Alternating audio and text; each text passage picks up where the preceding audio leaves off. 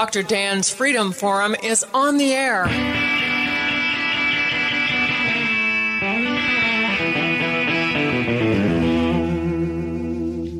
Never send to know for whom the bell tolls. It tolls for thee.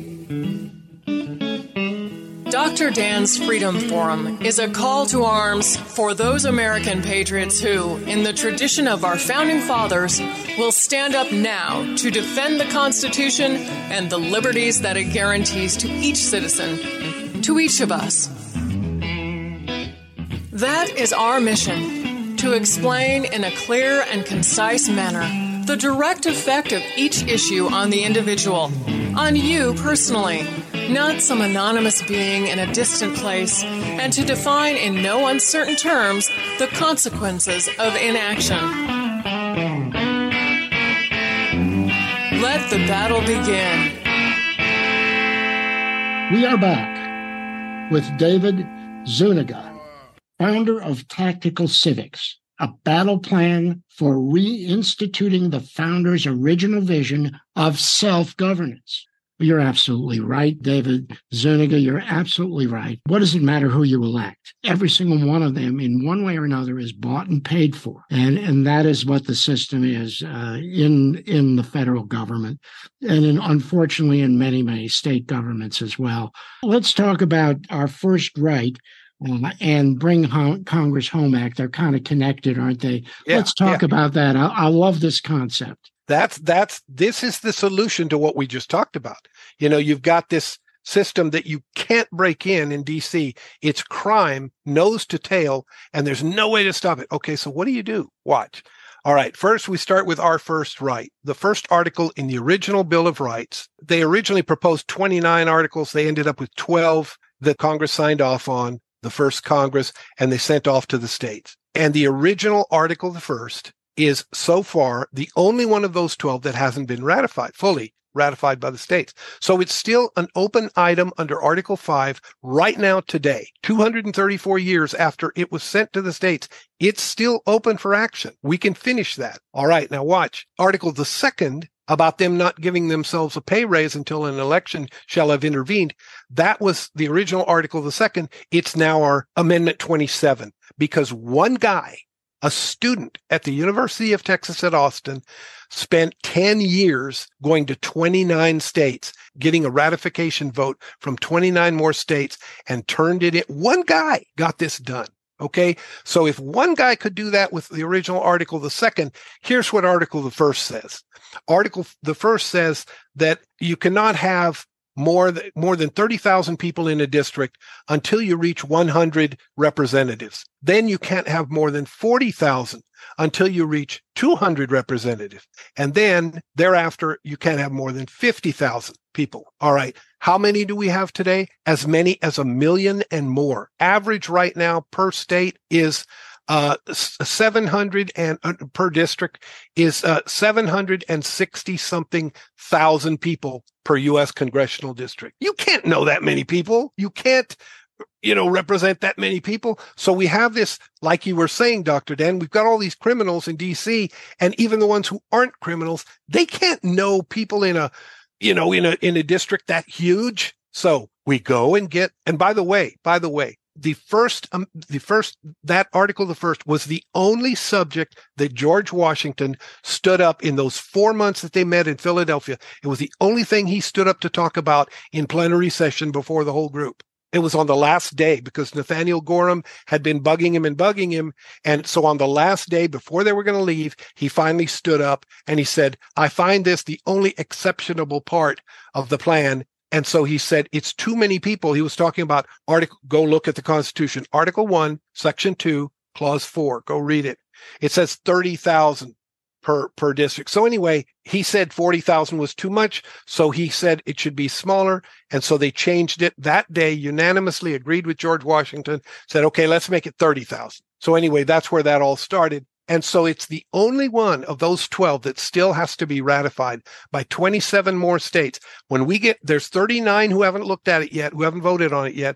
Out of those 39, we only need 27 to vote yes. They just hold a vote. It's not legislation. They can do it in one day. So when we get 27 more states, like that one guy from Texas got done 20 something years ago, 30 something years ago, we will have small districts. That means America's 31,000 small towns and all the rural areas, all that sea of red on election maps, will have our first voice in the U.S. House. And by the way, in the Electoral College, we'll have our first voice in over a century. So the big cities won't control our elections anymore, not completely, and they won't control Congress anymore because now all of red America will get representation.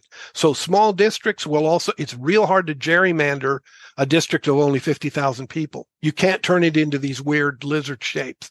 And so it'll make U.S. House campaigns, like you were saying, Dr. Dan, you're not going to have to spend millions and millions of dollars to run for, for a House seat. It'll probably 25,000 will do it. You know, it's going to, campaigns will be much more affordable for average American statesmen. So rather than limiting it to just, you know, these career criminal mules for industry, they know why they're going to Congress. They're going to get rich. And, you know, so, so that's the first step. That's our first right. All right. Next is like you, you asked me to talk about the, our Bring Congress Home Act. All right. So reducing districts to 50,000, no more than 50,000 people, that's going to mean that instead of this arbitrary 435 districts that Congress illegally, by the way, limited in 1929, what I call the, the crime of 29, uh, what was happening in 1929? Americans were distracted. They were trying to stay alive. It was the Great Depression. And they always do that. They wait until right before Christmas or right, you know, they wait for some holiday or some terrible thing. And while, while everybody's distracted, they go past these laws. So anyway, who gave them, who gave Congress the authority to limit the size, the number of House seats? Who? Where is that in the Constitution? We never gave them that power but they did it anyway. So can we get them now? Can we force them to pass the Bring Congress Home Act just like they passed the other one? Of course we can. So we can say after we get our first right ratified, now we have to have small districts.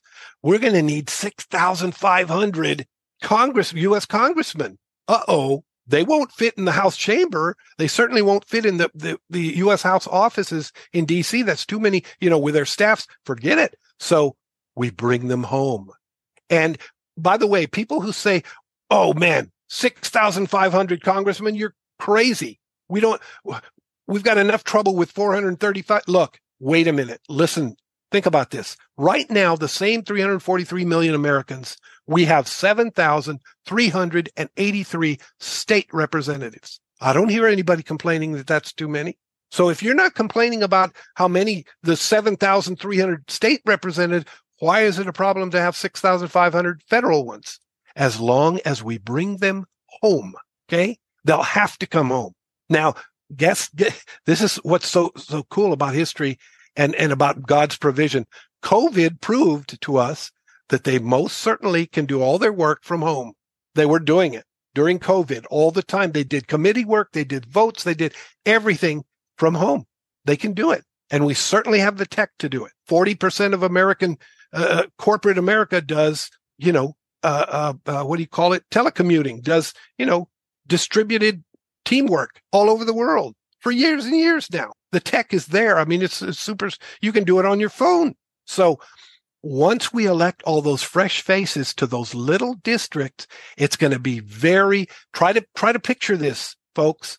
You, some of you listening might be the ones who are running for the house now because you say, wait, I don't have to move to DC. I don't have to ruin my family's life. I can probably run my campaign for twenty or thirty thousand dollars. I yeah, I'll run for the U.S. House. I sure will. I've always wanted to, but I don't want to jump into that mess in DC. Everything's going to change. You see, the kind of person who runs for the U.S. Congress for for the House is going to be very different. So the number re- one reform that we're going to push those new representatives to pass, all those new fresh faces, is this Bring Congress Home Act. So they go to DC that first year. Let's say, uh, let's say it's 2025, January 2025. They get there, and let's say Trump is back in, and they said we say the first thing we want you to do is pass the Bring Congress Home Act, get Trump to sign it, come right back home. Hallelujah the first time in human history that you have a distributed legislature. It's never been done.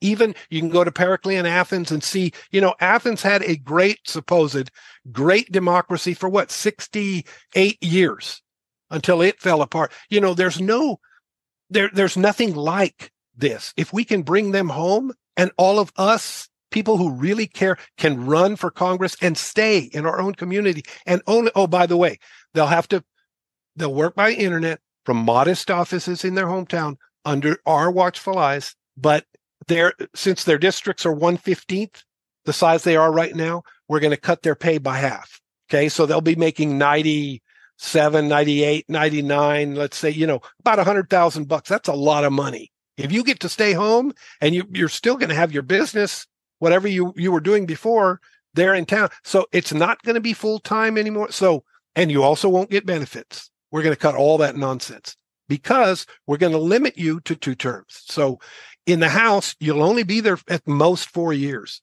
You don't need benefits. You don't need, you know, you're going to keep your, your, so we don't want careerists. We want our representative. This used to be called the people's house. You're supposed to go serve your country for a short time, then go back. I think, uh, David, that's just an incredible uh, entire plan. Uh, I mean, it, what it does is it cuts out the financial incentive for corruptness, for graft and corruption. And it also brings your representative back home to be right under your nose, where you don't have to call some answering service uh, in a far off land called Washington, D.C uh, to try to get something done and never actually speak to him because you will he'll be you'll run into him at the the local eatery or wherever right. it is that's right and, and that is what that's what controls the that's what controls people uh, that's and I, by people I mean that's what controls people who might be a little bit greedy or people who might not be quite as moral they can't get away anymore with doing what you can do when you go to Washington D.C. Yeah, when you're far away. Um, yep. When you're far away, no one's watching you. Uh, you're among a whole bunch of other thieves and criminals who are all doing the same thing, and it becomes a normal way of living and a normal way of working and governing. Whereas if they were sitting right on Main Street downtown in a small office, uh, and you could all come and knock on the door and say, "Hey, here's what I'd like you to talk to talk to you about, and you couldn't keep them away. It's really a, a brilliant plan, uh, and I love it very much. Here's so, another couple of couple of aspects to it. We're, we want to have in their office, they're going to have to have one spare office, one spare room with a workstation, so that whenever you or I have to or want to uh, testify before a committee or subcommittee of Congress, of the whole Congress, we don't we don't go to Washington anymore. They're not there anymore. We brought them home. So now, since we've got it distributed, you just walk over or drive over to your local uh, uh, U.S. Congressman's office. You've got your workstation there. You're going to be, uh, uh, you know, testifying at three o'clock this afternoon or whatever. You go, you do it there, and you go right back home. It's super simple. So it's very, very exciting. And what what this does is we have we start we the people start getting total discretion back. We're supposed to, by, by the way, most people, listener, did you know that in America, since about Lincoln's time or shortly thereafter, most federal and much state legislation is not written by legislators? It is written by law firms who work for industry. That's who writes federal laws, all federal laws, and most, many state laws industry gets their law firm to write what they want and then you have the us uh, you have the congressional uh, uh, oh what's it called? Legislative service. You have a senate legislative service and the house legislative service. They're basically in-house law firms for both houses of congress who they take the piece that the law firm for, for industry brought into them and they massage it and make it sound more governmenty and all of that. So that's how laws are written right now it, it's ridiculous. So we've Man. written 19 laws of our own. We're going to start. Oh, okay. If industry can write laws and has been for generations, we're going to start writing laws. We, the people ourselves. Well, that's really one of the important points too about the way government is run, is that the bureaucrats are who are untouchable by us are the ones who are creating all the rules. They are making law unconstitutionally, uh, I might add.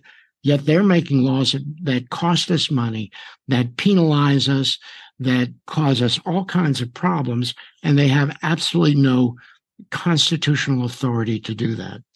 Well, David Zuniga of Tactical Civics, uh, we've had an incredible discussion here, and I'd like to give you a few minutes to sum up tactical civics. What does it mean for us? Okay, maybe maybe another time we can finish up because I'm I'm only about halfway what I wanted to cover today with you, Dr. Dan. But there, I, I, like I told you, there's a lot to our form of government, and so the indictment engine is one thing. It's a big deal. It's a very big deal. Once we take them out of DC, we now have them in the in the uh, uh, jurisdiction uh, of the state criminal courts, and so now they can't. Uh, so anyway, they they don't have sovereign immunity, and so we can come after them with what we call the indictment engine. We can talk about that next time uh, if you'll have me on again. Um, and then you know, how do you really drain the swamp? How do you keep this happening for a long time?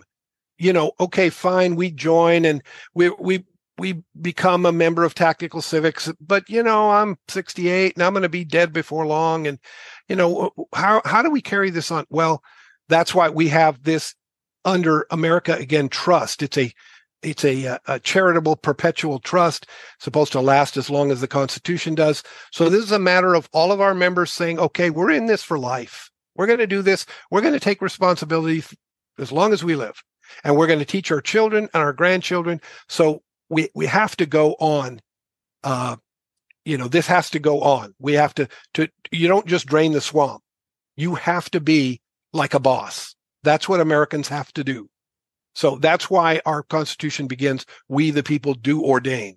So the, the next time uh, we'll we'll talk about the indictment engine, very important thing, and we'll also talk about a couple of other things.